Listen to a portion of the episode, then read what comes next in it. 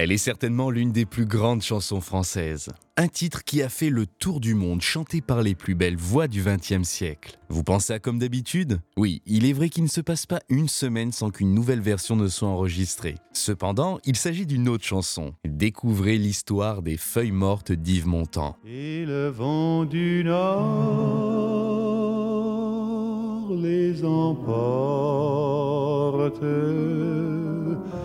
Dans la nuit froide de l'oubli. Tu vois, je n'ai pas oublié la chanson que tu me chantais. Le destin de cette chanson est tout simplement incroyable. Tout commence en 1945 lorsque Joseph Cosma compose cet air inoubliable pour un ballet de Roland Petit, Le Rendez-vous. L'année suivante, le ballet est adapté au cinéma par Marcel Carnet sous le titre Les Portes de la Nuit. Jacques Prévert écrit le scénario en adaptant l'argument du ballet. Ce dernier couche également les mots sur la mélodie de Cosma. Les feuilles mortes sont nées. C'est une chanson qui nous ressemble. Toi tu m'aimais et je t'aimais. Nous vivions tous les deux ensemble. Toi qui m'aimais, moi qui t'aimais. Pourtant, le film est un échec commercial.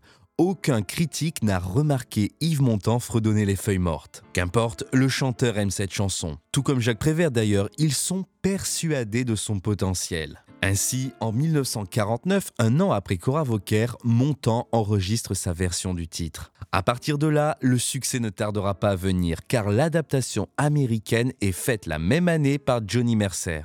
Les feuilles mortes deviennent Autumn Leaves. Les plus grands artistes américains la reprennent comme Frank Sinatra, Nat King Cole ou encore Tony Bennett. La chanson devient un classique du jazz et de la chanson française. En tout, ce n'est pas moins de 600 versions qui seront chantées partout dans le monde. Ainsi, les paroles de Jacques Prévert sont relativement simples on comprend immédiatement que l'histoire d'amour est terminée. Pourtant, une mélodie mélancolique et des paroles simples sont la force des feuilles mortes. Le temps a passé et l'amour naissant et bourgeonnant d'autrefois a progressivement laissé place à un automne de souvenirs et de regrets. En effet, l'arbre laissant tomber les feuilles symbolise une histoire d'amour, celle d'un couple dont le temps effeuille la passion, l'amour et la tendresse. Dans cette chanson d'une fatalité remarquable, Prévert ne cherche pas à offrir à son personnage une porte de sortie. Il est seul sans la femme aimée. Les dernières feuilles de leur amour tombent sous le regard impuissant du chanteur. Il en a conscience et il finit par conclure tout doucement,